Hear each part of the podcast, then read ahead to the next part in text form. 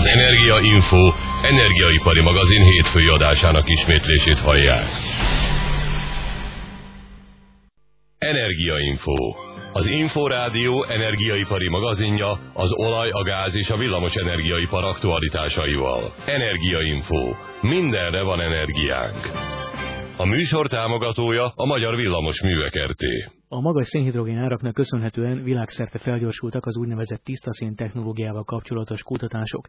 A cél az égés során felszabaduló széndiokszid megkötése, esetleges hasznosítása. Az Energiainfo ma esti műsorában egyebek mellett erről is szó lesz. A stúdióban a szerkesztő Hlavai Rihárd. Jó estét kívánok! Energiainfo.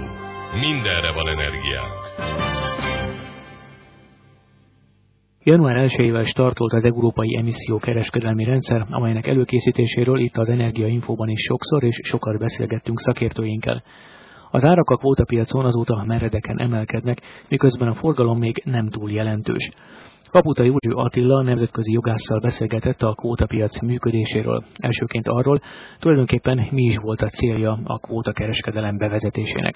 Dezső Attilát hallják. Ez egy nagyon nagy globális kísérlet arra, hogy hogy lehet többek között környezetvédelmi kérdéseket is kezelni üzleti alapon. Talán azt hiszem, hogy ez a legfontosabb üzenet. Magyarul ugye eddig is voltak politikai célkitűzések arra, hogy bizonyos gázok kibocsátását csökkenteni kell, amire születtek jogszabályok, amelyeknek a betartását amelyeket nehéz volt ellenőrizni, amelyeket megkerültek, amelyeket nem alkalmaztak kellő konzekvenciával, és itt ennek a rendszernek az a lényeg, hogy megpróbál ehhez egy alternatívát tálalni, és azt mondja, hogy, hogy ez egy drága, nehezen ellenőrizhető rendszer, hogy lehetne ugyanezt elérni piaci alapon. Úgyhogy rákényszerítem a kibocsátókat, egyúttal egy lehetőséget is adok nekik, hogy ők a szükségükből valami kis erényt faragjanak, és el tudják dönteni, hogy mi éri meg nekik jobban, kibocsátást csökkenteni, tehát végrehajtani ezeket a tényleges beruházásokat, vagy pedig pénzé tenni a kibocsátási kvótájukat.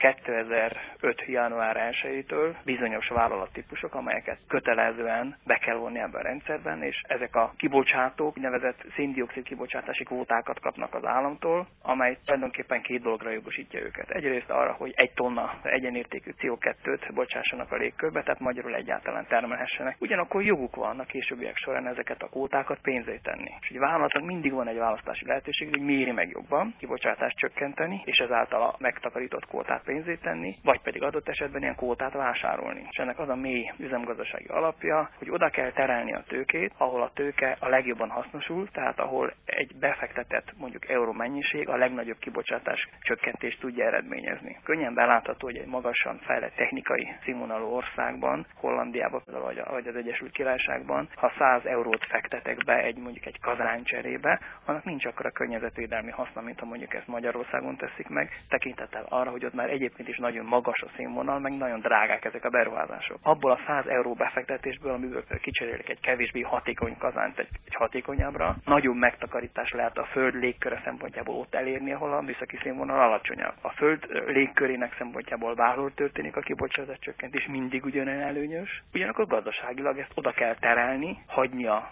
vállalatoknak egyfajta opciót, hogy döntsék el, hogy nekik mi a jobb a vásárlás vagy a kibocsátás csökkentés, vagy ennek a kettőnek a kombinációja, és erre létrehoztak a jogszabályalkotók egy piacot. Tulajdonképpen erről szól ez az egész rendszer.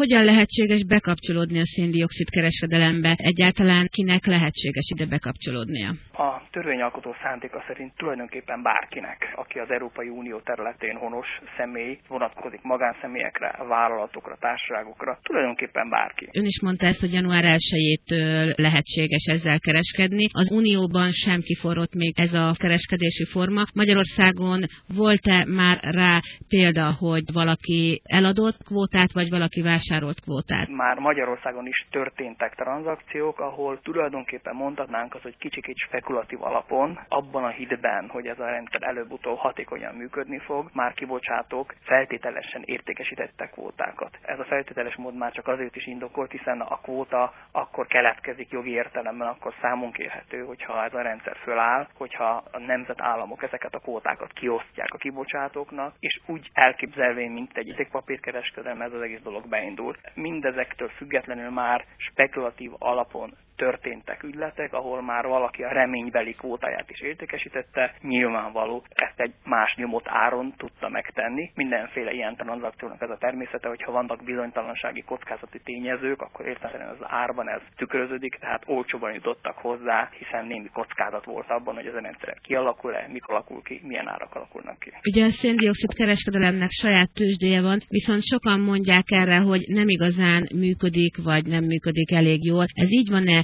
és ha igen, akkor miért? Egyrészt ezeket a speciális javakat, mint a kibocsátási kvótákat valóban célszerű Isten igazából koncentrált piacokon adni-venni, mert annak nagy számban azok a vevők, akik érdemi keresetet tudnak támasztani. De jogi értelemben természetesen ettől függetlenül is lehet vásárolni, tehát egy magánszemély is hozzájut egy ilyen kvótához, gond nélkül át is vásárolhat. Ez idáig azért nagyon óvatos a piac, hiszen ez egy speciális termék. Ilyen kvóták még ez idáig nem kerültek kereskedésre, és van egy nagy adag bizonytalanság bennük. Történetesen az, hogy ez a kvóta három év után elveszíti az értékét. Ebből a szempontból ez nem hasonlítható össze egy hagyományos értékpapírral. Ez specifikus dolog, ennek az életgörbéje úgy alakul, hogy három év után, aki gyakorlatilag nem használja föl, aki nem adja el egy olyan felhasználónak, aki ezt le tudja adni a nemzetállamnak az elszámolás keretén belül, az a kvóta értéktelenné válik tervbe vannak véve olyan változások, hogy a kvótákat majd a következő kereskedési periódusokra át lehet vinni. Talán ezt is meg kell említeni, hogy ez az európai kereskedelmi rendszer úgy működik, hogy az első évben három évig van egy kereskedelmi periódus, és utána ezt követően 5-5-5 esztendők lesznek kereskedés tárgyává téve. Tehát gyakorlatilag a periódus végére ennek a kvótának az a szolgálata, hogy egy kibocsátó megvásárolja, és lehagyja a nemzetkormányainak a tényleges kibocsátási terjedelmének megfelelően.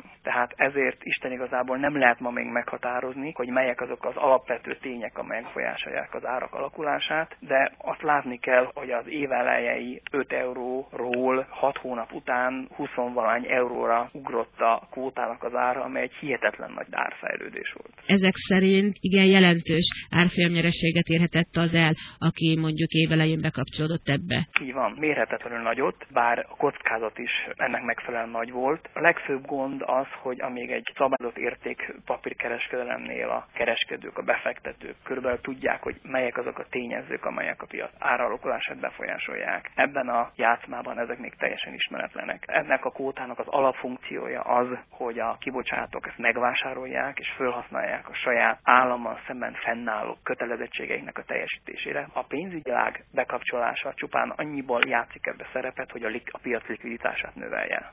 Bizonyára lesznek olyanok, akik ö, ö, jól felmérik a kóta árfejlődését, és ezt egy pénzügyi eszközképpen kezelik értékpapír módjára, de úgy tűnik, hogy ezek ö, nem a kis befektetők lesznek. Mindazok által, aki mondjuk azt, hogy vakrepülésképpen bevásárolt volna az év elején kótát, és ma értékesíteni, az nagyon jelentős haszonra tehetett volna szert.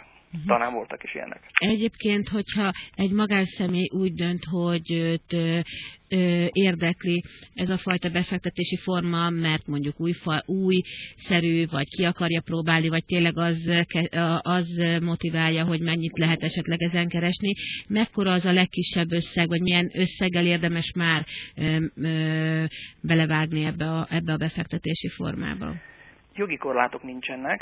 Én azt gondolom, hogy, hogy az, hogy mennyi lesz a minimális kóta ár, és mennyi lesz a mérték, ezt kizárólag a piac fogja meghatározni. Tehát, hogyha ha, ha egy kibocsátó úgy dönt, hogy egy kvótát is hajlandó értékesíteni mondjuk 23 euróért, ami egy viszonylagosan friss jegyzési ár, akkor ennek semmi akadály nem, nem lesz, hogy ezt az egy kvótát is bárki megvegye. Nyilvánvaló, hogy itt lesznek tranzakciós költségek, ezt az egész kereskedést úgy kell elképzelni, mint hogyha egy, egy értékpapírkereskedés lenne. Tehát a, akik részt kívánnak venni, azok majd nyitanak egy számlát, és a tényleges teljesítmény történik, hogy az eladó a vevőnek a számlájára utalja ezt a kótát, ami ilyen elektronikus, virtuális formában létezik csak. De jogi korlátja nincs se a darabszámnak, se a vételárnak. A hírek után folytatódik az Energiainfo energiaipari magazin hétfői adásának ismétlése.